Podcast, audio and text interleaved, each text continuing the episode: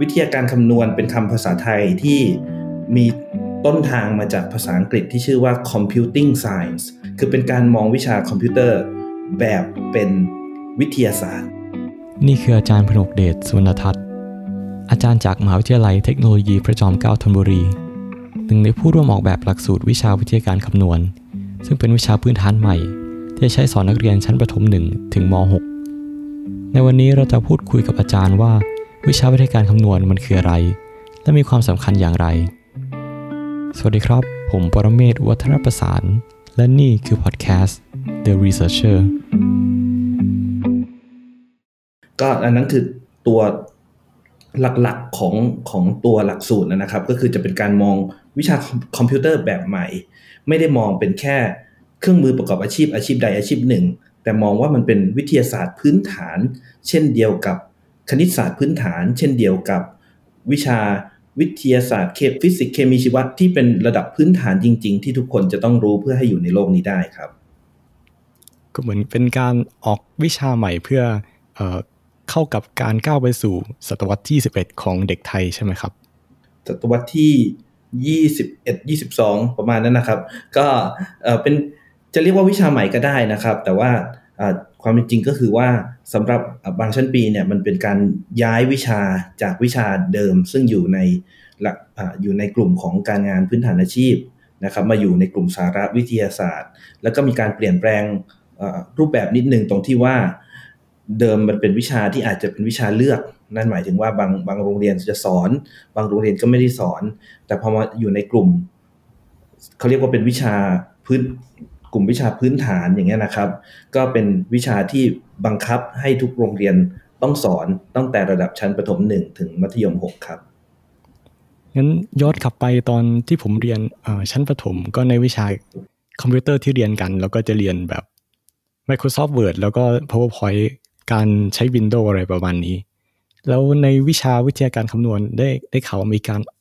ออกแบบใหม่ ซึ่งไม่ได้เป็นสอนเอเกี่ยวกับ การใช้งานคอมพิวเตอร์ แต่ว่าเป็นเกี่ยวกับวิธีการคิดตรรกะต่างๆ อาจารย์ช่วยอธิบายได้ไหมครับว่า จุดมุ่งหมายของหลักสูตรนี้มันคืออะไร ใช่ครับใช่ครับ ก็คือเราเราจะมีเราจะไม่ได้มองว่าวิชานี้จะต้องเป็นวิชาที่สอนให้คนใช้ซอฟต์แวร์ต่างๆ หนังสือเรียนจะต้องไม่ใช่คู่มือการใช้ซอฟต์แวร์นะครับ เรามองว่าคู่มือการใช้ซอฟต์แวร์เนี่ยควรจะทำโดยบริษัทผู้ผลิตซอฟต์แวร์นั้นมากกว่านะครับ แต่สิ่งที่เราทำก็คือเราแค่แนะนำให้เขารู้จัก เครื่องมือตรงนั้นก็มีครับ มีส่วนที่เกี่ยวข้องกับเราเรียกว่าโปรแกรมประมวลคำ word processor หรือว่า operating system ระบบปฏิบัติการ พวกนี้ก็มีการแนะนำให้รู้จักฟังก์ชันพื้นฐาน อย่างเช่น copy and paste ต่างๆ พวกนี้นะครับ เหมือนกันแต่จะไม่ได้เจาะจงลงไปว่าจะต้องเป็นบริษัทใดบริษัทหนึ่ง อย่างไรก็ดีครับ เนื้อใจความของหลักสูตรเนี่ยมันจะมีอยู่ 3 ส่วน ส่วนแรกก็คือส่วนของที่เราเรียกเป็นภาษาเทคนิคว่า computer science หรือส่วนที่เกี่ยวข้องกับเกี่ยวข้องกับกระบวนการคิดนี่เป็นหัวใจเลยครับของของหลักสูตรนี้ก็คือว่าเน้นให้นักเรียนเนี่ยได้หัดคิดอย่างเป็นระบบเป็นขั้นตอน แล้วก็คิดอย่างมีเหตุมีผลนำไปสู่การโดยใช้การเขียนโปรแกรมเนี่ยเป็นเครื่องมือในการสอน เป็นเครื่องมือในการฝึกความคิด ส่วนที่ 2 คือส่วนที่เรียกว่าเทคโนโลยี ICT นะครับก็คือส่วนที่ส่วนที่เรากล่าวถึงไปก่อนหน้านั้นก็คือ ที่สอนให้รู้จักโปรแกรมสำเร็จรูปต่างๆนะครับการเอาข้อมูลต่างๆ มารวบรวมประมวลผลนำเสนอแล้วก็ตัดสินใจครับและรวมถึงการค้นหาข้อมูลความรู้ทางอินเทอร์เน็ตตัวนี้ก็คือก็คืออยู่ในส่วนของ ICT ครับ ส่วนที่ 3 ก็คือ Digital Literacy หรือการรู้ดิจิทัล การรู้เท่าทันสื่อและเทคโนโลยีดิจิทัล ก็อันนี้เป็นคล้ายๆ กับส่วนที่เป็นมารยาทจริยธรรม ควบคู่ไปกับเรื่องของความปลอดภัยบนโลกไซเบอร์โลกออนไลน์ครับ ก็คือที่หลายๆคน ในยุคนี้ก็มีการเข้าถึงอินเทอร์เน็ต แล้วก็ต้องเสพข้อมูลต่างๆ มากมาย วิชานี้ก็จะช่วยสอนเกี่ยวกับวิธีการเลือกข่าวสารที่มีอยู่หลากหลายทั่วอินเทอร์เน็ตไปด้วย แล้วก็การใช้โซเชียลมีเดียอย่างปลอดภัยอะไรประมาณนี้ด้วยใช่ไหมครับ ใช่ครับใช่ครับ จริง ๆ ตรงนั้นเป็นส่วนที่สำคัญมาก ๆ เลยของวิชานี้ นะครับสำคัญจนกระทั่งมีบางคนก็แอบถามขึ้นมาเลยว่าสอนอย่างนั้นสอนเฉพาะเรื่องนั้นอย่างเดียวไม่ได้เหรอทำไมจะต้องมาบังคับให้นักเรียนเรียนอีกสองส่วนด้วยก็คือส่วนที่ว่าการใช้ ICT แล้วก็ส่วนของการคิดอย่างมีเหตุมีผล ส่วนของ computer science ส่วนแรกนะครับ ก็คือคำตอบก็คือว่า ส่วนที่สามเนี่ยเด็กจะเรียนแบบท่องจำถ้าไม่ได้รู้จักสองส่วนแรก ครับถ้าเกิดเขาถ้าเกิดเขาไม่เคยลองใช้เทคโนโลยีนั้นเลย ไม่มีส่วนของ ICT การเรียนส่วนของดิจิทัลลิเทอเรซีให้รู้เท่าทันไป มันก็รู้เท่าทันแบบไม่ได้รู้จริงครับก็คือไม่เคยลองใช้จริง ๆ ส่วนของส่วนแรกก็คือคอมพิวเตอร์ไซน์ถ้าเด็กๆ ไม่ได้เรียนไม่ได้หัดคิด ไม่ได้หัดรู้จักการใช้เหตุผลการคิดอย่างเป็นขั้นเป็นตอนเป็นระบบ พอไปเจอสถานการณ์ที่จะต้องวิเคราะห์ว่าข่าวนี้ มีความสมเหตุสมผลหรือไม่มีความน่าเชื่อถือมากเพียงใด มันก็จะเป็นการวิเคราะห์เพียงแค่ท่องจำหลักการมา แล้วก็ตีความตามหลักการที่ท่องจำมา โดยไม่ได้สามารถใช้เหตุใช้ผลได้นะครับ ดังนั้นทั้ง 3 ส่วนจึงมีความสอดประสานกัน แล้วก็มีความสำคัญเกี่ยวเนื่องกันครับ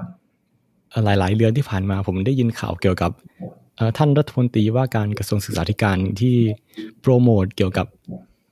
วิธีวิธีการสอนการเขียนโปรแกรมโดยไม่ใช้คอมพิวเตอร์ ซึ่งนี่เป็นหนึ่งใน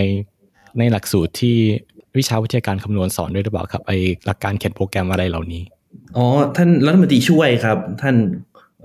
คุณหญิงกัลยาโสพลพาณิชย์ครับผมท่านเข้ารับตำแหน่งถ้าผมจำไม่ผิดน่าจะประมาณปีกว่าๆที่แล้วนะครับครับก็คือว่าหลักสูตรนี้เนี่ย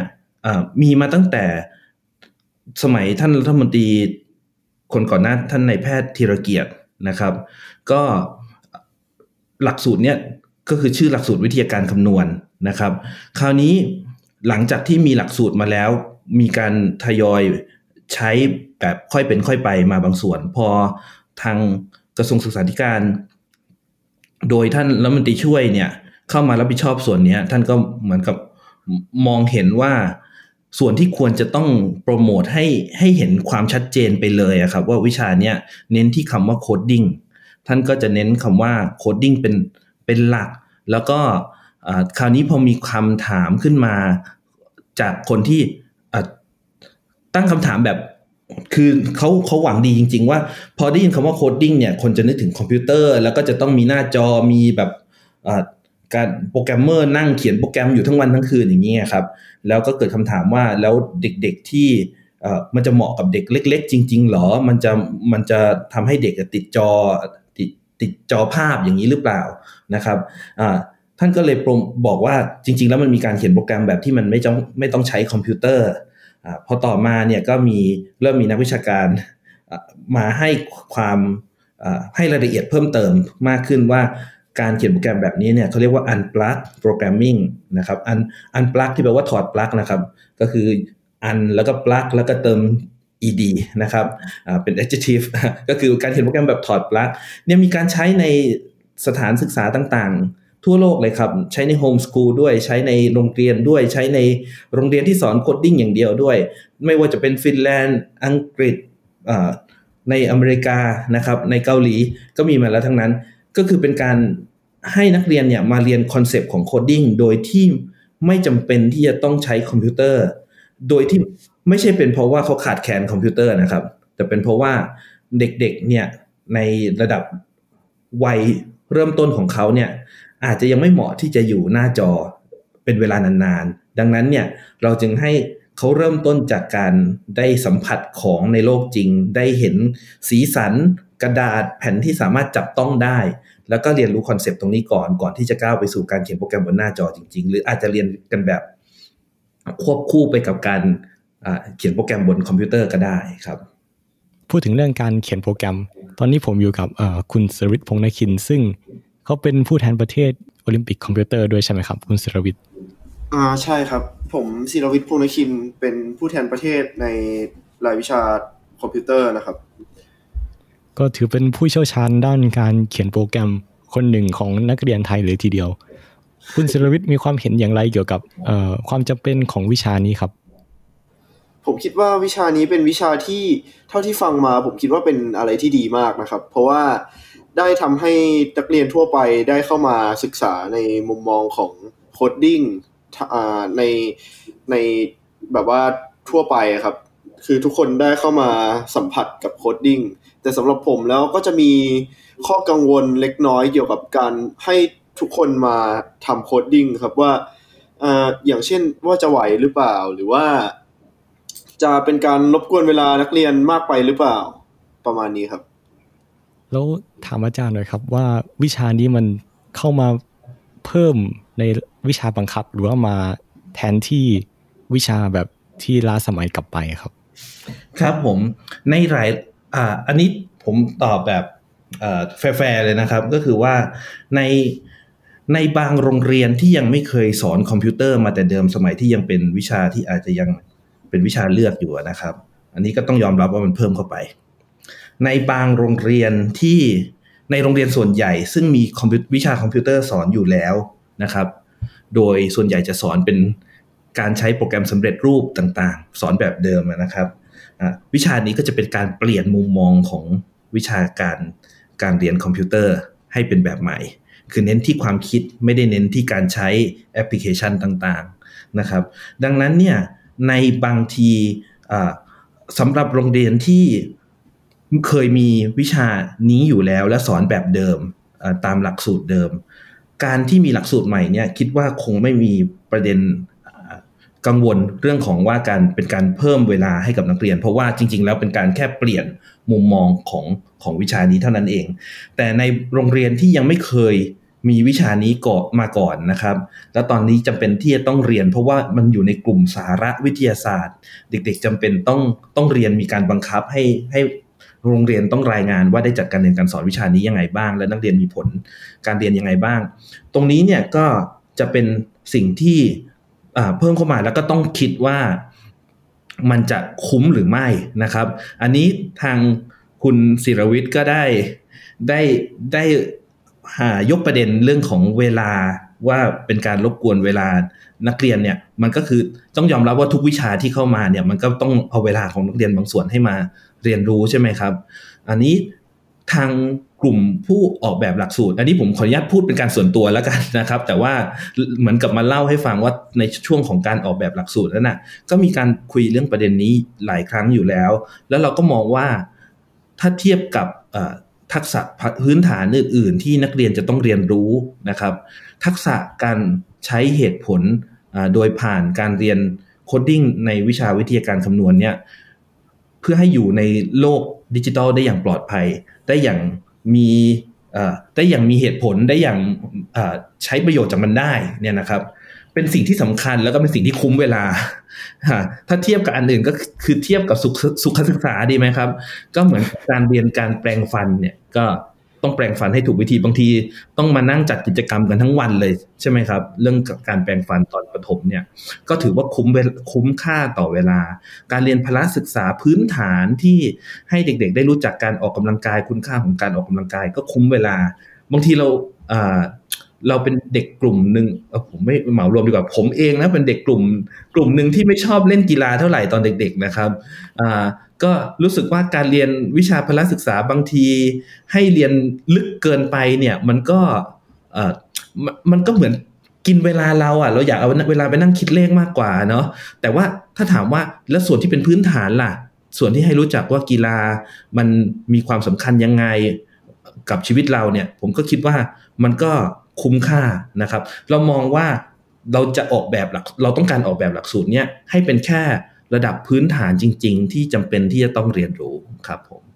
อาจารย์ครับเอ่อขอให้อาจารย์ช่วยลองยกตัวอย่างเกี่ยวกับวิธีการสอนconcept ของการ programming โดยที่เรา implement ลงไปในเอ่อหนังสือของอาจารย์ได้ไหมครับ ที่เราจะสอนเด็กประถมยังไงว่าให้เขารู้จักวิธีคิดของคอมพิวเตอร์ครับ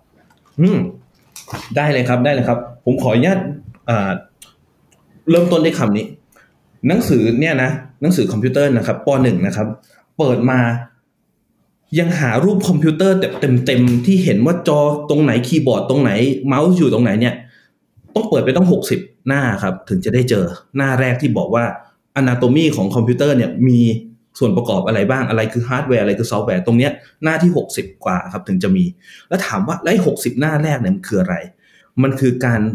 ปูพื้นตั้งแต่พื้นฐานเลยครับ ตั้งแต่บทที่หนึ่งก็คือ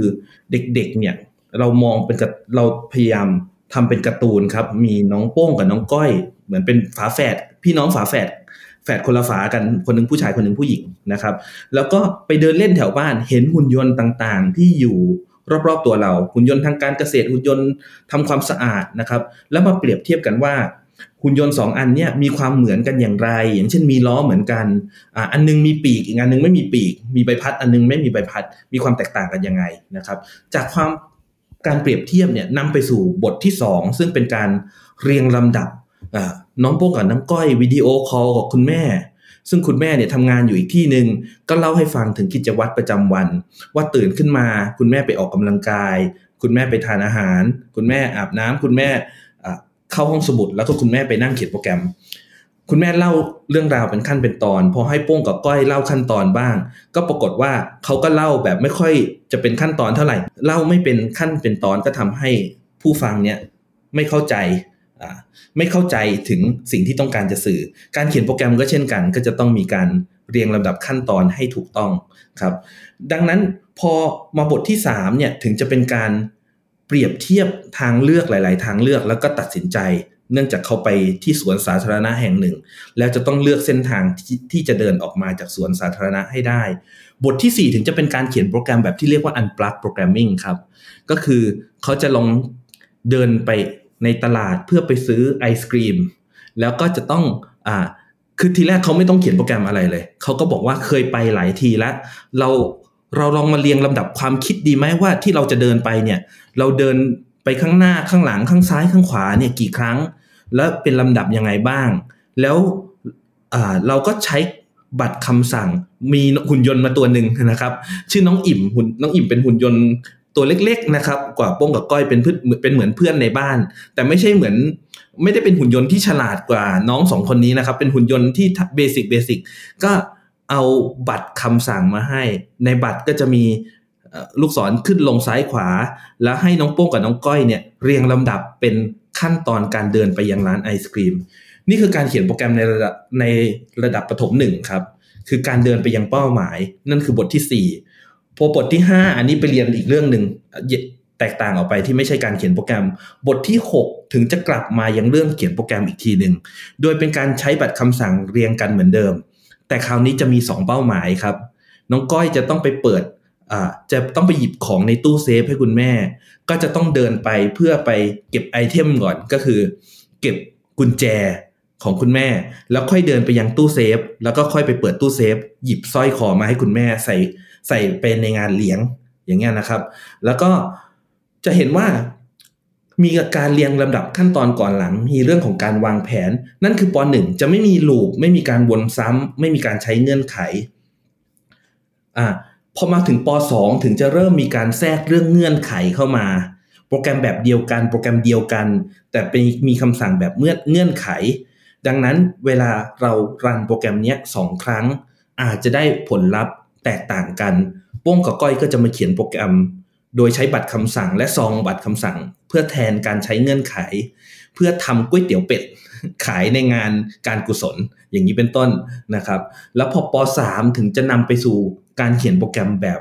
วนซ้ำครับผมและพอป .4 ถึงป .6 ถึงจะก้าวขึ้นมาสู่การเขียนโปรแกรมบนคอมพิวเตอร์ ผ่านการเขียนโปรแกรมที่เรียกว่า block programming ครับ block programming block B L O C K นะครับ มันคล้ายๆกับการลากกล่องต่างๆ มาต่อกัน บนหน้าจอเพื่อให้ต่อกันเป็นโปรแกรม เขาก็จะลากคำสั่งบนหน้าจอ แล้วตัวละครก็จะเคลื่อนที่ไปตามคำสั่งนั้นครับก็จะมีการพัฒนาการมาแบบนี้ครับ สุดท้ายจบป .6 ก็คือ เขาจะสามารถรู้จักการเขียนโปรแกรมที่มีคำสั่งเรียงลำดับเป็นขั้นตอนได้ sequential ใช่ไหมครับ มีคำสั่ง แบบเงื่อนไขได้ condition แล้วก็มีการสั่งงานแบบวนซ้ำได้ หรือเรียกว่า loop อย่างนี้เป็นต้นครับผมเออคุณศิรวิทย์คิดว่ายังไงครับว่า ทุกคนควรจะมี skill การเขียนโปรแกรม หรือว่าการคิดแบบเป็นคอมพิวเตอร์หรือเปล่าครับ ในการที่จะก้าวไปเป็นผู้ใหญ่ในอนาคตต่อไป ผมคิดว่าการมี ความสามารถในระดับนี้เป็นเรื่องที่ดีมากครับ หมายถึงว่าผมเห็นด้วยกับการบังคับใช้สอนเนื้อหาดังกล่าวที่พูดมาข้างต้นสำหรับนักเรียนชั้นประถมนะครับ ผมคิดว่าการที่เราทุกคนต้องคิดแบบคิดแบบเขียนโปรแกรมให้เป็นเป็นอะไรที่จำเป็นสำหรับนักเรียนทุกคนนะครับ คราวนี้ปัญหาที่ผมคิดว่า เอออาจจะเป็นไปได้ก็คือ เราจะคือนักเรียนทุกคนจะจะจะไหวกับการเรียนโปรแกรมหรือเปล่า หรือว่าถ้าเกิดว่าเรามองในระดับที่ไกลกว่าประถม เช่นมัธยมเป็นต้นอะไรอย่างนี้ครับ มันจะยังจำเป็นอยู่หรือเปล่า เพราะผมคิดว่าในระดับนี้ก็เป็นความรู้ที่ที่ที่ดีพอแล้วสำหรับนักเรียน อาจารย์ว่าไงครับ จากตอนประถมนี่เรามีโป่งกับก้อยเป็นเหมือนมานะมานีแล้ว ในระดับมัธยมเขากลายร่างมาเป็นอะไรครับอ๋อครับผม อันนี้ต้องขออนุญาตออกตัวก่อนนิดนึงนะครับ ว่าผมมีส่วนร่วมในการออกแบบหลักสูตร ร่วมออกแบบหลักสูตรทั้งประถมและมัธยมเมื่อ 3 ปีก่อนนะครับ แต่ว่าหลังจากที่ออกแบบหลักสูตรเสร็จแล้วเนี่ย ผมเพื่อให้การทำงานคล่องตัวมากขึ้นเราก็แบ่งทีมเป็นถมทีมประถมกับมัธยม เพื่อทำสื่อการเรียนรู้ก็คือได้แก่หนังสือ ที่เล่าให้ฟังเรื่องโป้งก้อยอิบเนี่ยนะครับ ผมก็ไปอยู่แฝอยู่แผนกประถมครับผมก็คือทำหนังสือการ์ตูนโป้งก้อยอิ่มเนี่ยออกมา คราวนี้ในระดับมัธยมเนี่ยผมไม่ได้อยู่ทีมนั้นนะครับ แต่ก็คือมีการพูดคุยกันเป็นครั้งคราวนะครับ หนังสือมัธยมเนี่ยผมก็มีอยู่ที่บ้านเหมือนกัน ก็คือจะทางผู้ทำทีมผู้ทำเนี่ยเขาก็ทำเป็นสไตล์หนังสือที่แตกต่างจากประถมครับ คือต้องยอมรับว่า การเขียนการ์ตูนเป็นการ์ตูนช่องที่มีรูปการ์ตูนทุกช่องเนี่ยอย่างในประถมเนี่ยมันอาจจะไม่เหมาะกับเนื้อหาระดับมัธยม เด็กมัธยมอาจจะต้องการ get to the point ไวๆ ต้องการให้เห็นสาระไวๆ ไม่ต้องการเห็นตัวการ์ตูนอะไรเยอะแยะมากมาย นอกจากภาพประกอบนะครับ คือที่ว่าไม่มีไม่ใช่การ์ตูนนี่คือไม่ใช่ว่ามีข้อความอย่างเดียวนะครับเขามีภาพประกอบเยอะแยะเลย แต่เพียงแต่ว่าไม่ใช่เป็นแนวการ์ตูนเรื่องราวเท่านั้นเอง คราวนี้ มัธยมก็คือจะเป็นเนื้อหาระดับสูงขึ้นไปใช่ไหมครับ อันนี้ผมมองอย่างนี้ครับผมผมทั้งเห็นด้วยและไม่เห็นด้วยกับกับน้องศิรวิทย์นะครับ ตรงที่ว่าเห็นด้วยในแง่ที่ว่าในระดับมัธยมไม่ควรจะต้องเป็นเนื้อหาที่ยากมากอย่างที่เหมือนกับในมหาลัยเรียนกันนะครับ ไม่ควรจะต้อง มาคาดหวังให้นักเรียนทุกคนจบไปเป็นโปรแกรมเมอร์นะครับ อันนี้ต้องบอกนิดนึงนะครับว่าที่ผมเล่าไปในคำถามเมื่อกี้นี้เกี่ยวกับว่าขั้นตอนการสอนการเขียนโปรแกรมแบบ loop แบบ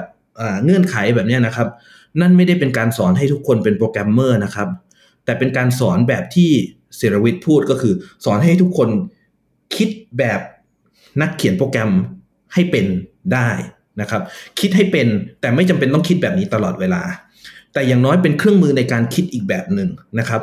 เอาไปใช้ร่วมกับเครื่องมือการคิดแบบอื่น อย่างเช่นอะไรครับ อย่างเช่น การคิดโดยใช้ศิลปะ การคิดโดยใช้การทำสมาธิ การคิดแบบเชิงวิปัสสนา หรือว่าการคิดเชิงเชิงปรัชญาอื่นๆนะครับ ก็เป็นเครื่องมือในการคิดที่มีประโยชน์มากๆ และเอาไปปรับใช้ตามสถานการณ์ แต่ไม่ได้คาดหวังให้ทุกคนเป็นโปรแกรมเมอร์ ดังนั้นเนี่ยผมมองว่าในระดับมัธยม นักศึกษานักเรียนยังควรจะต้องเรียนคอมพิวเตอร์อยู่ โดยอาจจะเรียกมันว่า computing เรียกมันว่าวิทยาการคำนวณ เรียกมันว่าวิชา ICT เรียกมันว่าอะไรก็แล้วแต่นะครับ แต่ว่ายังจำเป็นต้องเรียนอยู่ เพราะว่าเขายังหนีจากโลกดิจิทัลนี้ไม่พ้นจริงไหมครับ แต่ถามว่าเขาจำเป็นต้องเรียนระดับที่ลึกถึง ถึงเหมือนกับที่พี่ๆ ปีหนึ่งปีสองวิชาวิศวะคอมเขาเรียนกันไหม ผมมองว่าอาจจะไม่จำเป็นต้องเป็นขนาดนั้น อันนี้ก็คือส่วนที่เห็นด้วยกับศิรวิทย์ครับ ครับแล้วในปัจจุบันหลักสูตรของเด็กมัธยมที่เรียนสายวิทย์คณิต นี่เขาต้องเรียนวิทยาการคอมพิวเตอร์ต่อไหมครับ วิทยาการคำนวณนะครับ วิทยาการคำนวณครับปรากฏว่าสิ่งที่เป็นอยู่ในปัจจุบันนะครับ ก็คือว่าในระดับมัธยมไม่ว่าจะ เหมือนกับว่าเขาจะไม่ใช้คำว่าสายวิทย์สายศิลป์กันแล้วเนาะแต่ว่าไม่ว่าสายอะไรอะครับ อันนี้เป็นหลักสูตรพื้นฐานที่บังคับสำหรับทุกคนเลยครับแล้วเขาจะสอนในแบบที่เอ่อ advance กว่าในประถมนี่คือจะไปจบที่แบบไหนครับแบบเขียน AI ได้หรืออะไรครับอ๋ออ๋อไม่ขนาดนั้นครับนะครับ แต่ว่า อันนี้เล่าได้นิดหนึ่งที่ว่านิดหนึ่งคือผมผมไม่ถึงกับเชี่ยวชาญหลักสูตรมัธยมเท่าไหร่นะครับ แต่ว่าเล่าได้นิดหนึ่งว่าก็คือมันมีต่อยอดจากปฐมยังไง คือเราคุยกันระดับหนึ่งก็คือว่าปฐมเนี่ยจะส่งต่อให้กับระดับมัธยมโดยที่พอนักเรียนจบป .6 ปุ๊บเนี่ยเขาจะมีประสบการณ์การเขียนโปรแกรม อย่างเช่นบน Scratch นะครับบนคอมพิวเตอร์ โดยใช้ภาษา Scratch หรืออาจจะเป็น เครื่องมืออื่นที่เป็น block programming แต่อาจจะยังไม่เคยเขียนโปรแกรมที่เป็นภาษาแบบข้อความหรือที่เรียกว่า textual programming language นะครับไม่เคยเขียน C Java Python พวกนี้นะครับแต่ว่าเขียน Scratch ได้ดังนั้นเนี่ยมีสิ่งที่เรียกว่า computational thinking อยู่ระดับพื้นฐานอยู่แล้วพอโยนลูกไประดับมัธยมต้นปฐมมัธยมหนึ่งปุ๊บเด็กๆก็จะเริ่มเรียนภาษาการเขียนโปรแกรมที่เป็นข้อความครับ คราวนี้หลักสูตรไม่บังคับว่าจะต้องเป็นภาษาอะไร แต่หนังสือแบบเรียนของสสวทที่ทำออกมา ก็จะต้องยกอย่างน้อยหนึ่งภาษามาเป็นตัวอย่างใช่ไหมครับ ก็ทางทีมงานเขายกตัวอย่างภาษา Python ซึ่งผมคิดว่าหลายคนเห็นด้วยว่ามันเป็นภาษาที่เหมาะสมที่สุดสำหรับผู้เริ่มต้นในยุคปัจจุบันนะครับ ในแต่ละยุคสมัยมันมีภาษาเริ่มต้นแตกต่างกัน ยุคหนึ่งเป็น Java ยุคหนึ่งเป็น C นะครับค่อนข้างโหดอ่าอันนี้เป็น Python ก็ง่ายกว่าเยอะครับก็เป็น Python เรียนขึ้นไปถึงระดับม .3 ความซับซ้อนของภาษาจะเริ่มขึ้นเรื่อยๆ แต่จะไม่ยังยังไม่ไปถึงขั้นที่เป็น recursion นะครับยังอยู่ในระดับ modular การเขียนฟังก์ชัน การเขียนอะไรพวกนี้นะครับ การใช้ library ต่างๆ แล้วก็การใช้โดยเฉพาะการใช้ library ที่เกี่ยวข้องกับ data science การประมวลผลข้อมูล อมาม4ถึงม6เนื้อหาของวิชานี้แทบจะไม่มีเลย ส่วนที่เป็นเนื้อหาเทคนิคนะครับ จะไม่ค่อยมีเลย จะเป็นเนื้อหาเกี่ยวกับว่าตัวอย่างของการนำความรู้ของวิทยาการคำนวณเนี่ยไปบูรณาการกับการทำโครงงานวิชาอื่นที่ต้องทำอยู่แล้ว คือเด็กมปลายเนี่ยจะต้องทำโครงงานวิทยาศาสตร์อยู่แล้วใช่ไหมครับ ดังนั้นเนี่ยเขาก็เขาก็จะสามารถ ให้โครงงานของเขาเนี่ยมีส่วนประกอบที่เป็นการประมวลผลอัตโนมัติ การเก็บข้อมูลผ่านเซนเซอร์ IoT การประมวลผลข้อมูลทำเซอร์เวยผ่าน Google Sheet ใช้ออนไลน์ฟอร์มต่างๆ เข้ามาคำนวณและใช้ Python ในการประมวลผลข้อมูลแล้วออกมาบนเว็บอะไรเงี้ยครับ ก็สามารถเอาความรู้ไปบูรณาการกับวิชาอื่นได้ นั่นคือหัวใจของของของระดับมัธยมจะเป็นประมาณประมาณนั้นครับ แต่ว่าจะไม่ไป ที่ถามเรื่อง AI นะครับ คือมันมี chapter ที่เกี่ยวข้องกับ AI เหมือนกันอ่าแต่เป็นการแนะนำให้รู้จัก ให้รู้ว่ามันมีสิ่งที่เรียกว่า AI นะอ่า AI แบบพื้นฐานที่เป็น rule base นี่ก็ถือว่าเป็น AI เหมือนกันนะ แต่ว่า AI แบบที่เราพูดกันในปัจจุบันที่มันมีอ่าที่มันมีความสนใจอยู่เยอะในหมู่ประชาชนนะครับ ว่ามันสามารถตรวจจับมะเร็งได้อะไรพวกนี้มันเป็น AI แบบ machine learning machine learning คืออะไรนะครับ มันเรียนรู้ได้ยังไง แต่ว่าไม่ถึงกับให้เด็กสร้างโมเดลในในคอร์สเล็กๆคอร์สนี้ในระดับมัธยมครับ อย่างไรก็ดีเขามีวิชาแยกอีกวิชาหนึ่ง ซึ่งไม่ใช่วิชาบังคับ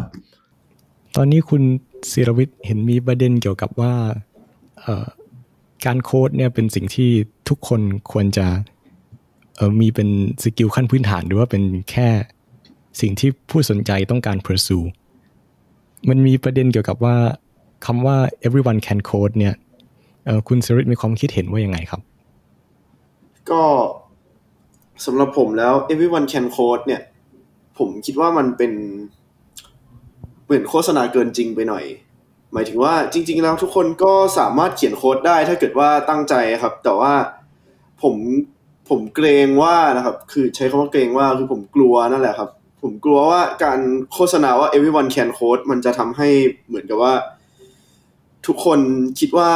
coding เป็นเรื่องง่ายๆ แล้วก็ไม่ต้องทำอะไรมาก แล้วสุดท้ายพอเขาทำไม่ได้จริง แล้วมันก็จะส่งผลกระทบด้านลบต่อเขาเองว่าอ้าวทำไมทำไม่ได้อะไรอย่างนี้ แล้วก็ผมคิดว่าในระดับที่ เรียกว่าไงในระดับวงกว้างแล้วพอปล่อยหลักสูตรนี้ออกไปทั่วไทยอะไรอย่างเงี้ยครับ ผมคิดว่า เดี๋ยวมัน น่าจะมีปัญหาตามมาอะไรอย่างนี้ครับ อืมอืมอืมครับผม ผมผมมองงี้ครับคำว่า everyone can code เนี่ยถ้าจะบอกว่ามันกำกวมมันก็กำกวมระดับหนึ่งนะ เพราะว่าอมองว่าคนสองคนนะครับ ที่ reasonable ทั้งคู่นะครับ จะตีความแตกต่างกันออกไป มันก็อาจจะเป็นไปได้ คนนึงอาจจะตีความว่าอ๋อ everyone can code หมายถึง ทุกคนสามารถเขียนโปรแกรมแบบเขียน Microsoft Windows ขึ้นมาได้ด้วยด้วยตัวเองอย่างเงี้ยนะครับ everyone can code อันนี้คือตีตีความแบบแบบนี้ ทุกคนเป็นโปรแกรมเมอร์ได้นะครับ คนที่สองอาจจะตีความว่า อ๋อ หมายถึงทุกคนสามารถลองเขียนโปรแกรมแบบระดับเบื้องต้นได้ เสมือนกับบอกว่า ทุกคนสามารถสร้างบ้านได้ก็หมายถึงว่าแค่ทุกคนสามารถอะไรนะประกอบเฟอร์นิเจอร์ได้ก็คือแค่ซื้อเฟอร์นิเจอร์จาก อย่างเช่นอีเกียมา แล้วก็มาทำตามขั้นตอน แล้วก็ออกมาเป็นเฟอร์นิเจอร์ได้ทั้งทั้งๆที่จริงๆอาจจะไม่ใช่ช่างไม้นะครับ คราวนี้เนี่ยผมมองว่าคงไม่ค่อยมีสักกี่คนเท่าไหร่ที่จะตีความว่ามันหมายถึงเราโฆษณาว่าทุกคนสามารถเขียนโปรแกรมเป็นแอปพลิเคชันบน App Store ขายได้แบบมีแสนดาวน์โหลดอะไรพวกเนี้ยผมว่าไม่น่าเด็กไม่น่าจะแบบมี expectation แบบนั้นเท่าไหร่ เขาน่าจะ มีความคาดหวังเพียงแค่ว่าอ๋อทุกคน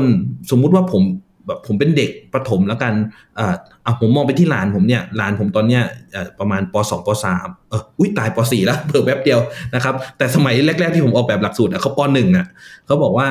อ่ามีหลานสองคนคนหนึ่งก็คือไม่ไม่ได้ชอบชอบทางแบบคณิตศาสตร์อะไรพวกนี้เท่าไหร่ แต่ชอบทางแบบงานศิลปะ แล้วก็งานกีฬาอะไรพวกนี้มากกว่า หรือว่าด้านภาษาภาษาอังกฤษอย่างเงี้ยก็ชอบ แต่ว่าถามว่าเขาเขาคงไม่ได้แบบคาดหวังว่าเขาสามารถเขาเขาจะโตขึ้นเป็นโปรแกรมเมอร์ แต่ว่าเขาคงจะต้องการแค่ว่าเขาสามารถเขียนโปรแกรมเหมือนกับมันจะมีเกมหนึ่งใน code.org อะครับ ที่ให้เด็กๆเขียนโปรแกรมสั้นๆ พาตัว Angry Bird ไปสู้กับศัตรู เขาสามารถทำอย่างนั้นได้ เขาก็สนุกละ แล้วก็มองว่าอันนี้ก็คือเป็นการเรียงลำดับความคิดของเขาครับ คราวนี้อ่าที่ที่ผมพูดอย่างนี้เนี่ยเหมือนกับผมอ่ากำลังถ้าถ้าพูดสรุปสั้นๆนะนะมันเหมือนกับผมบอกศิรวิทย์ว่าที่คุณกลัวว่า everyone can code จะทำให้คนแบบที่มาเริ่มเรียนใหม่แล้วรู้สึกว่าเฮ้ยมันง่ายสำหรับเรา ดังนั้นถ้าเราอลองมาเรียนซิแล้วถ้าเรียนแล้วมันยากขึ้นมาเนี่ยเฮ้ยเดี๋ยวท้อ เดี๋ยวจะไม่อยากจะเรียนต่อ ผมมองว่าเออคงไม่ค่อยมีใครหลงเชื่อโฆษณาอันนั้นเท่าไหร่นะครับ แต่ถามว่าคำคำนี้มันมีดาบมันเป็นดาบสังคมไหม ผมยอมรับว่ามันอาจจะเป็นดาบสังคมจริง ๆ แต่ยังไม่ค่อยเห็น evidence เท่าไหร่นะครับแต่มันมีมีบทความหนึ่งที่ผมเคยอ่านมานานแล้วเขาบอกว่าการบอกว่า everyone can code เนี่ยมันอาจจะทำให้คนบางคนอ มองว่าอาชีพโปรแกรมเมอร์เป็นอาชีพที่ด้อยค่าลงหรือเปล่าอะไรนะทั้งๆที่จริง ๆ แล้วอะถ้าพูดถึงใครถ้าเกิดใครเขาจ้างเราเขียนโปรแกรมโปรเจกต์หนึ่งใช่ไหมอ่าอันนี้พวกเราทุกคนก็คงรู้ดีว่า มันมันใช้พลังความคิดเยอะมากเลยนะ กว่าจะออกมาเป็นโปรแกรมดี ๆ ได้เนี่ยแล้วทราบว่าในรายวิชานี้แบบมีแบบต้องจัดสอบปลายภาคสอบโอเน็ตอะไรอย่างนี้ไหมครับ ครับผม อันนี้ต้อง ขออนุญาตออกตัวอีกแล้วว่า ไม่ได้อยู่ในทีมทำข้อสอบแล้วแล้วก็ซึ่งก็ดีเพราะถ้าอยู่ในทีมทำทำข้อสอบจะพูดได้ไม่ไม่ค่อยมากเท่าไหร่พอเราไม่อยู่ในทีมเราก็ไม่รู้ไม่รู้ข้อมูลภายในอะเนาะครับ แต่ว่าจะไม่ได้รู้จริงไงครับ ก็คือว่าเท่าที่รู้มาก็คือว่า ทุกโรงเรียนแน่นอนครับ จะต้องเมื่อมีสอนอะไร ก็จะต้องมีการจัดสอบกลางภาคปลายภาคเพื่อวัดผลอยู่แล้วนะครับ ก็อันนั้นก็เป็นส่วนหนึ่ง เกรดในโรงเรียน อีกส่วนหนึ่งคือสอบอมาตรฐานนะครับ อย่างเช่น O-NET ต่างๆ พวกนี้ก็คือปีนี้เป็นปีที่ในช่วงก่อนโควิดนะนะมีการประกาศชัดเจนว่า จะต้องมีส่วนของวิชาวิทยาการคำนวณใน O-NET แน่ๆนะครับ แล้วก็เข้าใจทราบเลยแหละว่ามีทีมที่กำลังพิจารณาร่างข้อสอบตรงนี้อยู่ตัดตัดเรื่องโควิดออกไปก่อนแล้วกัน ก็คือว่า ในที่สุดครับก็คือวิชานี้เนื่องจากเป็นส่วนหนึ่งของวิชาวิทยาศาสตร์จำเป็นที่จะต้องมีการสอบวัดผล อย่างเช่นแบบโอเน็ตหรืออะไรพวกนี้ครับครับครับ แล้วคราวนี้เป็นความเห็นส่วนตัวครับ ความเห็นส่วนตัวของผมก็คือว่า วิชานี้ครับเป็นวิชาที่วัดผลแบบมาตรฐาน ที่เรียกว่า standard test นะครับ standardized test โดยเฉพาะการวัดผลแบบมาตรฐานระดับใหญ่ระดับประเทศ แล้วเอาคะแนนมาเป็นตัวเลขที่ให้คุณให้โทษกับนักเรียนเนี่ย เป็นการทำที่ยากมากครับ จากงานวิจัยที่เคยอ่านมาในต่างประเทศหลายประเทศ พบว่าวิชา Computer Science เอาเฉพาะในส่วนของคอมพิวเตอร์ไซส์ก่อนละกัน ส่วนที่เกี่ยวข้องกับกระบวนการคิดนะครับ มันจะวัดผลได้ก็คือ จะต้องลองทำโปรเจกต์จริง ๆ จะต้องลองแก้ปัญหาจริง ๆ แล้วก็ในการมีการให้เหตุผลฟังเหตุผลจากผู้ตอบคำถามจริง ๆ การวัดผลโดยใช้แบบข้อสอบเชิง multiple choice เหล่านี้ครับ จะวัดผลได้ในระดับที่เบื้องต้นมาก ๆ เลย ดังนั้นเนี่ยก็ยังมีความเป็นห่วงในวงการวิชาการเรื่องนี้อยู่ ใช้คำว่าความเป็นห่วงนะครับ ไม่ใช่การต่อต้านเออคือว่ายังไงดีมันต้องมันต้องมีการวัดผลบางอย่างอยู่แล้ว แต่ว่ายอมรับครับว่าตรงเนี้ยเป็นความท้าทาย challenge นะครับเวลา กระซิบบอกนิดนึงเวลานักวิชาการพูดใช้คำว่าการความท้าทายเนี่ย จริง ๆ เขาต้องการจะพูดว่ามันมีปัญหานั่นแหละ ผมไม่อยากจะใช้คำว่าปัญหาเขาเออมันมันมันฟังดูเหมือน โอ้ยต่อต้านเหมือนเหมือนงองแงครับ แต่ว่าปัญหาที่เราต้องการจะแก้หาทางแก้ช่วยๆกันน่ะเราก็จะใช้คำว่าความท้าทายกันแล้วกัน เราก็จะอาจจะข้ามมันไปได้นะ ก็ก็อันนี้ความเห็นส่วนตัวนะครับ ย้ำอีกทีหนึ่งว่าการวัดผล ในระดับประเทศแบบ standardize เนี่ยนะครับ ในวิชานี้อาจจะต้องอาจจะค่อนข้างมีความท้าทายสูง โดยเฉพาะในส่วนของ computer science ส่วนของ ICT กับส่วนของดิจิ t a ลลิเทอเรซีไม่ค่อยยากเท่าไหร่ครับ เอาข่าวจากอย่างเช่นดิจิ t a ลลิเทอเรซีนะปิ้นข่าวจากข่าวหนึ่งที่อยู่บนอินเทอร์เน็ตมาแปะไว้ แล้วถามนักเรียนว่าส่วนไหน อะไรที่ทำให้บทความนี้น่าเชื่อถือ อะไรที่ทำให้บทความนี้ไม่น่าเชื่อถือ ถ้าเขาสามารถยกตัวอย่างปัจจัย 3 ข้อในแต่ละส่วนได้ ก็ถือว่าผ่านอย่างเงี้ยนะครับ แต่ว่าเรื่องของ code programming เนี่ยมันค่อนข้างยาก ยิ่งเราให้อิสระด้านภาษาด้วย ครับอาจารย์ครับส่วนตัวผมเคยมีโอกาสได้ไปเรียนในประเทศสหรัฐอเมริกาเขาก็มีสอนวิชา computer science อันนี้เป็นของ College Board ซึ่งเป็นอยู่ในกลุ่มวิชา AP ก็คือวิชา Advanced Placement เป็นแบบยกวิชาในมหาลัยมาสอนในระดับมัธยมให้เด็กมัธยมเรียนกัน ผมก็มีโอกาสได้เรียนของ AP Computer Science Principle ก็สอนคล้ายๆ กับวิทยาการคำนวณ ก็สอนเกี่ยวกับการใช้เกี่ยวกับการคิดแบบวิธีการคอมพิวเตอร์ แล้วก็เวลาเขาทดสอบตอนตอนจบเนี่ยเขา เขาใช้วิธีที่แปลกกว่าวิชาอื่น อย่างเช่นฟิสิกส์เคมีชีวะที่จะต้องไปนั่งสอบ วิชา AP Computer Science Principle เขาใช้วิธีการให้เราพัฒนาโปรแกรมอะไรก็ได้ ในภาษาอะไรก็ได้ ในจะเป็นเว็บเป็นแอปเป็นกระดาษ แล้วก็ส่งไปให้เขาแค่นั้นเอง อันนี้คิดว่าจะนำมาประยุกต์ใช้กับในประเทศไทยได้ไหมครับ อันนี้คือให้เขาให้ทำในเวลาที่กำหนดในห้องสอบเหรอครับ หรือว่าเป็นการบ้านเป็นเทคโฮมครับ ใช้เวลา สองสามเดือนอะไรเงี้ยแล้วแล้วก็ซับมิดไปให้เขาครับ ผมว่าวิอ่าการถถ้าผมจำไม่ผิดนะ การสอบแบบเนี้ยเขาเรียกว่าการสอบแบบอ่า competency base หรือว่าแบบ portfolio แบบหรืออะไรนี่แหละผมนึกนึกคำไม่ค่อยไม่ค่อยออกเหมือนกัน แต่ว่าการสอบแบบนี้ผมว่าเป็นการสอบที่ valid ที่สุดแล้ว คือดูผลงานจริง ๆเลยนะครับ แล้วก็เอา ผู้เชี่ยวชาญมานั่งดูว่าในโปรเจกต์เนี้ยผู้เรียนได้เขาเรียก demonstrate หรือแสดงให้เห็นถึงความเชี่ยวชาญการบรรลุความรู้ในเรื่องอะไรบ้างนะครับ คราวนี้ถ้าโปรเจกต์มันมีแค่รับอินพุตมาแล้วเอาตัวเลขสองตัวมาบวกกันแล้วพ่นเอาพุตออกไป ก็แสดงว่าเขาก็ยังมีความรู้ในระดับพื้นฐานอยู่ยังไม่มีการแสดงความรู้เรื่องเกี่ยวกับรูปกับกับอะไรที่ซับซ้อนขึ้นเลยอย่างนี้นะครับ แต่ว่าถ้าเกิดโปรแกรมมันมี logic ซับซ้อน ก็สามารถแสดงถึงความสามารถตรงนั้นได้ครับ อันนี้มันดูเป็นการวัดผลที่ดีก็ดีที่สุดก็จริง แต่มันก็มีข้อจำกัดอยู่ก็คือว่ามันไม่แน่ไม่แน่ใจว่าเขาต้องลงทุนกับการอะไรอะกับการจ้างคนมาตรวจเยอะขนาดไหนใช่ไหมครับ ใช่ครับ เพราะมันเป็นเหมือนใครจะเลือกเรียนอะไรก็ได้ แต่ประเทศไทยคือเป็นวิชาพื้นฐานไปเลย ครับ แล้วก็อย่างหนึ่งก็คือเรื่องเรื่องที่ปัญหาโลกแตกครับ จนจนโลกแตกก็แก้ไม่จบ ก็คือว่าจะมั่นใจได้ยังไงว่ามันยุติธรรมว่าว่าไม่มีการโกงกันครับ ก็คือผู้เรียนทำเองอะไรเงี้ย เด็กลูกคนรวยไม่ได้ไปจ้างคนอื่นทำอะไรประมาณเนี้ยครับผม คุณสรวิทย์ก็เป็นนักเรียนที่เรียนอยู่ใน หลักสูตรที่มีการสอนวิทยาการคอมพิวเตอร์แบบเออสอนสอนคล้ายๆ กับวิศวการวิศวกรรมคอมพิวเตอร์ตอนเรียนมัธยมปลาย ก็เราก็เรียนมาด้วยกัน มีการสอนเกี่ยวกับการเออ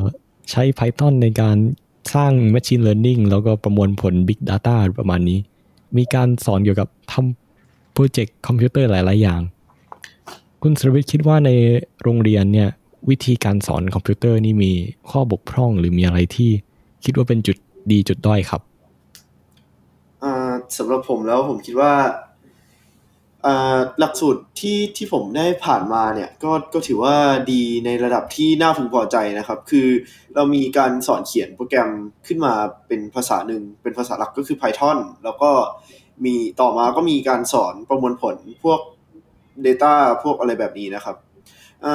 ข้อกังวลที่ผมมีก็คืออมันจะมี โครงงานย่อยครับ ที่เขาให้ทุกคนทำคือแบบว่าสนใจอะไรก็หยิบไปทำได้ในทางคอมพิวเตอร์ครับเป็นเหมือนคอมพิวเตอร์ประยุกต์เพื่อลองใช้งาน แต่ว่าผมคิดว่าความรู้ที่เรา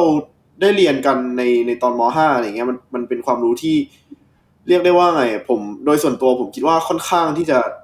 เล็กน้อยเกินไป เช่นแบบ เราเราคือมันมันเหมือนดูกว้างๆแต่ว่าจริง ๆ แล้ว ถ้าเกิดว่าไม่ตั้งใจเรียนก็คือแบบ ก็คือแทบจะไม่รู้เลยครับ เช่น เช่นการเรียนสอน k-means หรือว่า nearest neighbor หรือ k nearest neighbor search อะไรแบบนี้ครับถ้าเกิดว่ายังมองภาพว่าเราจะเอาไปทำอะไรไม่ออก เราก็จะเราก็จะไม่รู้ว่าเราเรียนไปเพื่ออะไรหรือว่าเรื่องของ image processing ที่มีการแปลงรูปแปลงรูป RGB เป็น grayscale หรือทำ thresholding หรือว่าอะไรแบบนี้ครับ คือมันมันดูเหมือนมันก็มีเนื้อหา แต่ว่าเราก็ไม่รู้จะเอาไปทำต่ออะไร พอพอเรามาเจอโจทย์ปัญหาที่ท้าทาย เช่นให้ออกแบบโครงงานดูว่าจะทำอะไรต่อได้ หรือว่าจะสร้างอะไรเล็กๆน้อยๆได้ เราก็อาจจะแบบ เออ อยากสร้างเกม แต่ว่าสุดท้ายแล้วมันใช้อะไรอะไรอย่างนี้ เรา คือเหมือนเหมือนความรู้มันยังไม่เชื่อมกันนะครับ อันนั้นก็จะเป็นข้อกังวลของผมที่มีนะครับ แล้วก็อีกอย่างหนึ่งคือเออเราขาดการสอนในแนวในเชิงของการคิดในระดับหนึ่งครับ คือเราไม่ได้สอนพวกอัลกอริทึมหรือว่าการ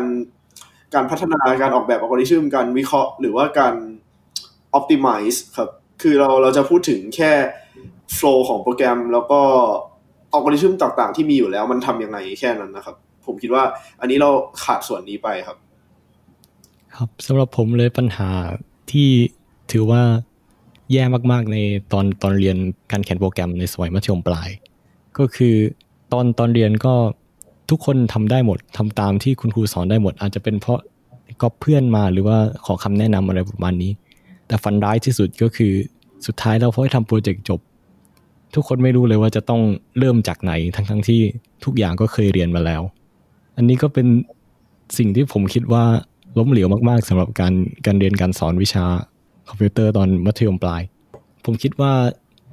ทุกคนที่มีไอเดียสามารถสร้างอะไรขึ้นมาก็ได้ เพียงแค่เขามี passion พอ แล้วก็จะไปถาม Google เท่านั้นเอง แต่ที่น่าแปลกใจก็คือทำไม ตอนตอนเรียนวิชาคอมพิวเตอร์ในวันนั้น ตอนที่เขาคุณครูให้สร้างโปรเจกต์อะไรขึ้นมา กลับไม่มีใครทำได้แม้กระทั่งเข้าไปถาม Google ว่าถ้าจะทำแบบนี้ควรจะเริ่มอย่างไร มันไม่รู้แม้กระทั่งว่าจะ Google คำว่าอะไรใช่ไหมใช่ครับใช่คมัรันบจะเกิดปรากฏการณ์นี้ได้ไหมครับ ถ้าเกิดบางคนถูกทำให้เฮิร์ตมาตั้งแต่ตั้งแต่แรก ๆ เลยว่า เหมือนตอนที่ผมเรียนวิชาพระศึกษาว่าการออกกำลังกายต้องถูกบังคับขู่เข็นให้ทำท่านี้ท่านี้ไปจนเหนื่อย ครับครับ ของผมเนี่ยก็คือวิชาดนตรีตอนเด็กๆนะแต่ไม่เอ่ยว่าโรงเรียนระดับไหนแล้วกัน แต่ว่ารู้สึกว่าการการเรียนดนตรีผมแบบ get บรรทัดห้าเส้น เขียนตัวเขบ็ตหนึ่งชั้นสองชั้นได้ แต่ไม่ไม่ appreciate ความเป็นดนตรีนะครับ ก็ทั้งทั้งที่วิชาดนตรีมา discover ทีหลังตอนที่โตแล้วว่ามันเป็นศาสตร์ที่แสนสวยงามทั้งในแง่ของดนตรีที่เพราะแล้วก็คณิตศาสตร์ที่อยู่เบื้องหลังมันนะครับ คราวนี้วิชาคอมพิวเตอร์เนี่ย เป็นวิชาที่มีโอกาสสอนอให้คนอสอนพลาดและให้คนเกลียดได้มากเลยนะครับ โดยเฉพาะคนที่เดิมอาจจะไม่ได้มีความชอบเดิมอยู่ในตัวอยู่แล้ว ถ้าเกิดเขามีความชอบเดิมอยู่ในตัวอยู่แล้วเนี่ย สอนยังไงก็สอนแล้วเขาคงไม่เกลียดหรอกนะครับ เพราะว่าเขาเขาก็คงไม่ได้ตั้งใจเรียนด้วยเขาคงรู้เยอะกว่าครูอยู่แล้ว แต่ว่าสำหรับคนที่ไม่ได้ชอบแต่เดิมอยู่ หรือว่ากึ่งกึ่งว่าจะต้านด้วยซ้ำไป แล้วพอมาเจอการสอนแบบท่องจำการสอนแบบให้จำเมนูว่าอาจจะเซฟแล้วต้องไปอยู่เมนู edit หรือเมนูไฟล์อะไรเงี้ยก็จะยิ่งทำให้เขาแบบยิ่งเกลียด แล้วก็สอนอัลกอริทึมอย่างที่ศิรวิทย์ว่าก็คือ สอนแค่ให้รู้จักโฟล์การทำงานของโปรแกรมที่มีคนอื่นออกแบบไว้เรียบร้อยแล้ว และให้ทำตามได้ แต่พอจะออกแบบเองมันมันมันไม่เป็น หรือที่ที่บิ๊กบอกว่า แม้แต่จะออกแบบเองยังไม่รู้เลยว่าจะไอสิ่งที่จะทำเนี่ยมันมีชื่อเรียกหรือเปล่า จะไป Google หาตัวอย่างจากไหนนะครับ ผมก็มองว่าอันนี้มันเป็นมันเป็นปัญหาที่ไม่ได้แก้ได้ด้วยหลักสูตรนะครับ จริง ๆแล้วหลักสูตรเนี่ยอาจจะมีส่วนช่วยให้ดีขึ้นหรือให้แย่ลงได้บางส่วนเท่านั้น แต่ว่าการแก้จริงๆเนี่ยมันก็จะเป็นสิ่งที่ใหญ่ใหญ่กว่านั้นนะครับ อันนี้ที่ผมพูดว่าแก้ด้วยหลักสูตรไม่ได้ไม่ได้หมายความว่าจะผลักภาระออกจากความรับผิดชอบของตัวเองนะ แต่ที่บอกได้ว่ามันมีส่วนที่ผลักดันไปในทางที่ดีที่ร้ายได้ ก็อย่างเช่นว่าหลักสูตรเน้นอะไร ตรงเนี้ยก็จะเป็นสิ่งที่พยายามจะเน้นเสมอ ตั้งแต่คือการเน้นเนี่ยตั้งแต่ระดับประถมเนี่ยสำคัญมากที่สุดเลยครับ เพราะว่ามันจะฝังใจเด็กตลอดไปจนโต ว่าเราเน้นที่ความคิดไม่ได้เน้นที่ความจำไม่ได้เน้นที่ตัวแอปพลิเคชัน นะครับ แล้วแล้วเล่านิดหนึ่งเกี่ยวกับคำว่าหลักสูตร ซึ่งผมเพิ่งผมเพิ่งเรียนรู้คำเนี้ยตอนที่มาเขียนหลักสูตรนี่แหละ ว่าคำว่าหลักสูตรในอเมริกากับในอังกฤษและในประเทศไทยมีความหมายต่างกันนิดหนึ่งครับคำว่าหลักสูตรในในเมืองไทยเนี่ย เหมือนกับว่า จะมีความหมายคล้ายคำว่า standard ในอเมริกามากกว่า คือเป็นการระบุว่าชั้นปีนี้จะต้องเรียนอะไร ปรัชญาของหลักสูตรคืออะไรประมาณนี้ แต่ว่าที่ว่าจะสอนอย่างไรเนี่ย มันจะมีแค่ปรัชญาการสอนว่าควรจะสอนโดยเน้นการคิดนะเน้นอะไรพวกนี้ครับ แต่ว่ามันไม่ได้อยู่ในส่วนหนึ่งของหลักสูตร มันจะไปอยู่ในที่เรียกว่าในหนังสือเรียนหรือในคู่มือครูอย่างเงี้ยมากกว่า ซึ่งมันไม่ใช่เล่มเดียวกับหลักสูตรที่ที่ ทำประชาพิจารณ์ที่ approve กันครับ ดังนั้นเนี่ยผู้ออกแบบหลักสูตรวิทยาการคำนวณก็จะเล็งเห็นปัญหาเนี้ยอยู่อยู่แล้วว่ามันอาจจะต้องมีการทำมากกว่าตัวหลักสูตร ก็คือเราถึงวางแผนว่าหลักสูตรเสร็จปุ๊บ เรารีบประกาศหลักสูตรให้ publisher ต่างๆสำนักพิมพ์ต่างๆ ทราบก่อนสาธารณะเลย เพื่อที่จะได้ไปเตรียมเนื้อหา เตรียมหนังสือได้ทัน แล้วสสวทเองก็ทำหนังสือขึ้นมาเป็นตัวอย่างทำคู่มือครู แล้วก็ปัจจุบันก็คือเร่งในการอบรมครูทั้งแบบออนไลน์ออฟไลน์ใช่ไหมครับ แล้วก็มีตัวอย่างของการเรียนรู้ครับก็ก็ก็ก็คือว่าพยายามที่จะให้มีโอกาสมากที่สุดที่จะเป็นไปได้ที่คุณครูที่สอนวิชานี้ครับจะเข้าใจถึงแก่นแท้และปรัชญาของของวิชานี้ซึ่ง ซึ่งอยู่ที่ความคิดแล้วก็อยู่ที่จินตนาการมากกว่าอยู่ที่ว่าทำตามอะไรนะกระบวนท่าที่มีคนอื่นคิดไว้แล้วครับ ก็หวังว่ามันจะช่วยได้ แล้วเท่าที่เห็นจริง ๆ ก็คือจากครูที่อบรมไปเนี่ย แล้วเขาไปเผยแพร่ต่อในท้องถิ่นเขาเนี่ย ก็มีมีมีมีหนทางมีทางสว่างที่ที่ว่ามันอาจจะดีจริง ๆ ก็ได้ครับ ครับ ยังไงก็ตามยอมรับว่าว่า ยังยังมีความท้าทายตรงนี้อยู่แน่นอนครับ ยังต้องมีโรงบางโรงเรียนที่สอนแบบท่องจำแล้วก็ก็ต้องค่อยๆแก้กันไปครับ ครับ จากที่ฟังมาผมรู้สึกว่าวิชานี้เป็นวิชาที่ต้องใช้การออกแบบแล้วก็มีวิธีการสอนที่ยากมาก เพราะว่าเราเน้นไปที่วิธีการคิด แล้วก็วิธีการประเมินผลที่ไม่สามารถวัดเป็นตัวเลขตรงๆ ได้แบบออกข้อสอบในวิชาอื่นๆ อย่างเช่น ในวิชาวิทยาศาสตร์ หรือคณิตศาสตร์ที่เราสามารถสอนให้เขารู้ว่าเอ่อหนึ่งบวกหนึ่งเท่ากับอะไรการแก้สมการห้าสิบตัวแปรทำได้อย่างไร แล้วก็ออกข้อสอบตามนั้น แต่ในวิชานี้กับเป็นการสอนที่คล้าย ๆ กับ soft skill เป็นสิ่งที่ไม่สามารถเอ่อไม่สามารถแบบท่องจำได้ อาจารย์คิดว่าในอนาคตหลักสูตรการศึกษาของประเทศไทยเราควรจะเน้นวิชาในการสอนในลักษณะนี้ก็คือสอนแบบ soft skill มากขึ้นหรือเปล่าครับ โอ้เห็นด้วยเลยครับเห็นด้วยเลยครับ แต่เดี๋ยวผมขออนุญาตตอบคำถามนี้อีกทีหนึ่งได้ไหมผมขออนุญาตแก้แก้ข่าวนิดหนึ่งนะครับ ก็คือว่าเมื่อกี้ผมอาจจะพูดแบบว่าแอบสูลูตไปนิดนึงนะครับ ก็คือวิชานี้จริง ๆ แล้ววัดผลได้นะครับ วัดผลในบางในในเรื่องแต่ละเรื่องได้ แต่การวัดผลเนี่ยอาจจะต้องใช้ค่าใช้จ่ายสูง ค่าใช้จ่ายไม่ได้หมายถึงเงินทอง แต่หมายถึงเวลา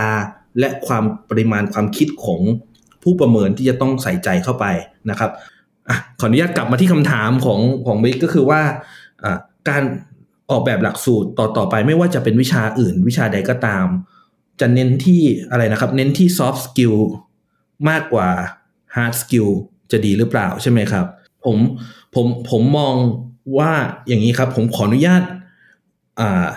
จับปลาสองมือนะครับ โดยที่มือหนึ่งอาจจะใหญ่กว่าอีกข้างหนึ่งก็คือผมมองว่า อ่าเฮ้ยผมผมขอโยนตัวเลขไปเลยแล้วกัน แล้วให้คนดีเบตกันนะ ผมมองว่าไอ้มือข้างที่จับอะไรสิ่งที่เป็นข้อเท็จจริงความรู้อะไรพวกเนี้ยผมขอ 10%ก็พออีก 90%ขอส่วนที่เป็นทัศนคติ แล้วก็กระบวนการคิด ทักษะการคิด ความมีเหตุผลแล้วก็ความมี creativity สิ่งที่เรียกว่ามันจับต้องได้ยากทั้งหลายแหละนะครับ อันนั้นนะต้องควรจะเป็นหัวใจของการศึกษา คือการให้เด็กได้มีช่องให้เขารู้จักค้นพบตัวเองว่าเขาชอบอะไร และได้ลองหลาย ๆ แบบ แล้วก็ได้เปิดความคิดของตัวเอง ซึ่งมันแตกต่างจากพวกพวกจาก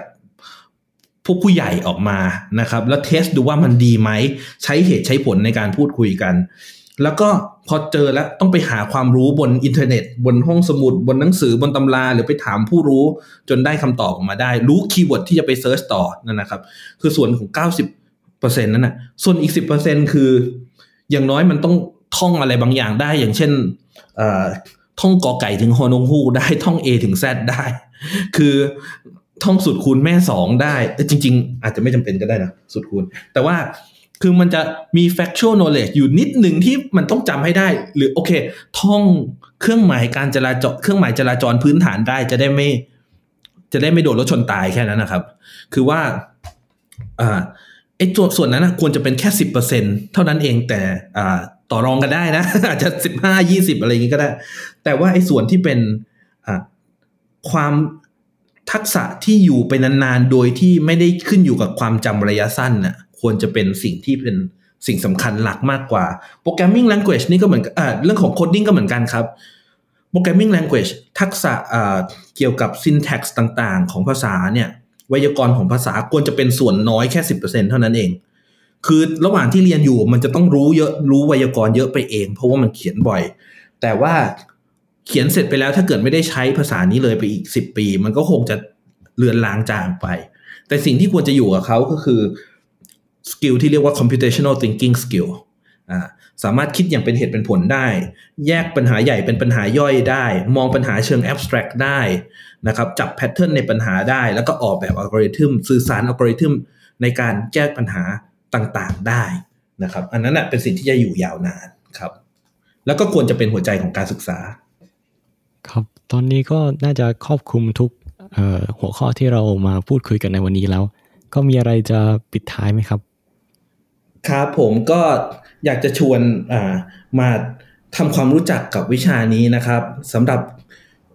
น้องๆที่เรียนอยู่ในระดับประถมกับมัธยมก็คงจะได้รู้จักวิชานี้ในหลักสูตรแล้วนะครับ ไม่ว่าที่โรงเรียนจะสอนมากสอนน้อยเกี่ยวกับวิชานี้ หรือว่าสอนในอย่างที่เราพอใจหรือไม่พอใจก็แล้วแต่ ผมอยากให้น้องๆเนี่ยอลองลองค้นหาข้อมูลดูนะครับ Google ดูไม่ยากนะครับว่า ตัวอย่างการสอนวิชานี้ปรัชญาพื้นฐานของวิชานี้เป็นอย่างไร คุณพ่อคุณแม่ที่ฟังอยู่ ซึ่งมีลูกเล็ก ๆ อยู่ โดยเฉพาะในระดับประถมนะครับ อยากจะให้ลองดูว่าลูกๆที่เรียนวิชานี้เนี่ยเขาเรียนแบบท่องจำหรือเรียนแบบหรือเรียนแบบฝึกฝนความกระบวนความคิดนะครับ แล้วถ้าเกิดที่โรงเรียนเนี่ยใช้หนังสือเล่มใดก็แล้วแต่นะครับ ไม่ไม่จำเป็นที่จะต้องใช้หนังสือของสสวท ถ้า คุณพ่อคุณแม่อยากจะลองอ่านหนังสือไปพร้อมกับลูกก็ไปสั่งซื้อหนังสือของสสวทมาได้ ผมไม่ได้ขายผมไม่ได้ส่วนแบ่งการขายนะครับ แต่ว่ามันเป็นหนังสือการ์ตูนครับเด็กๆที่อ่านเขาจะวางไม่ลงเขารับรองว่าเด็กๆจะชอบแน่นอนนะครับ ก็ลองมาเป็นหนังสืออ่านเสริมดูก็ได้นะครับ ส่วนพี่ๆที่อยู่ในระดับมัธยมปลายแล้ว หรือระดับมหาวิทยาลัยแล้วนะครับ ผมมองว่าการที่เราไปรู้ว่าเด็ก ๆ เดี๋ยวนี้เขาเรียนอะไรกันเนี่ยก็เป็นเรื่องที่ดี เพราะว่า ในอนาคตพวกเด็ก ๆ ประถมสมัยนี้แหละครับ เรียนจบออกมาเขาก็จะเป็นลูกน้องรุ่นน้องคุณในที่ทำงานนะครับ เราจะได้รู้ว่าอ๋อเราจะคาดหวังอะไรจากเขาได้บ้าง แล้วก็ถ้าเกิดการศึกษา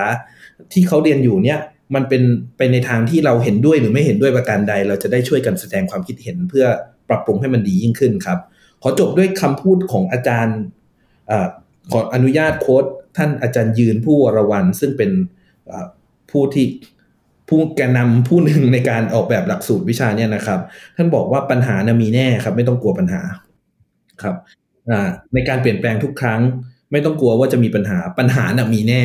เราก็ต้องค่อยๆ แก้กันต่อไปครับผมแล้วก็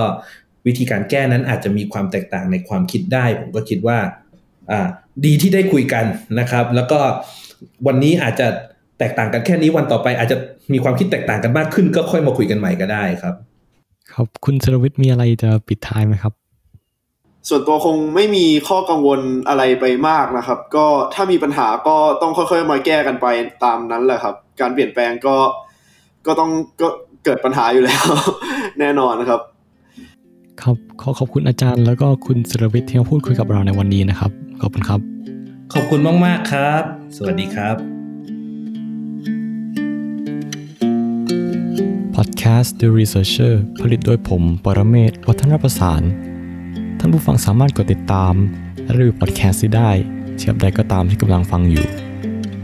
อย่าลืมกดไลค์ และติดต่อเพื่อทาง Facebook Page The Researcher ขอบคุณที่รับฟังครับ สวัสดีครับ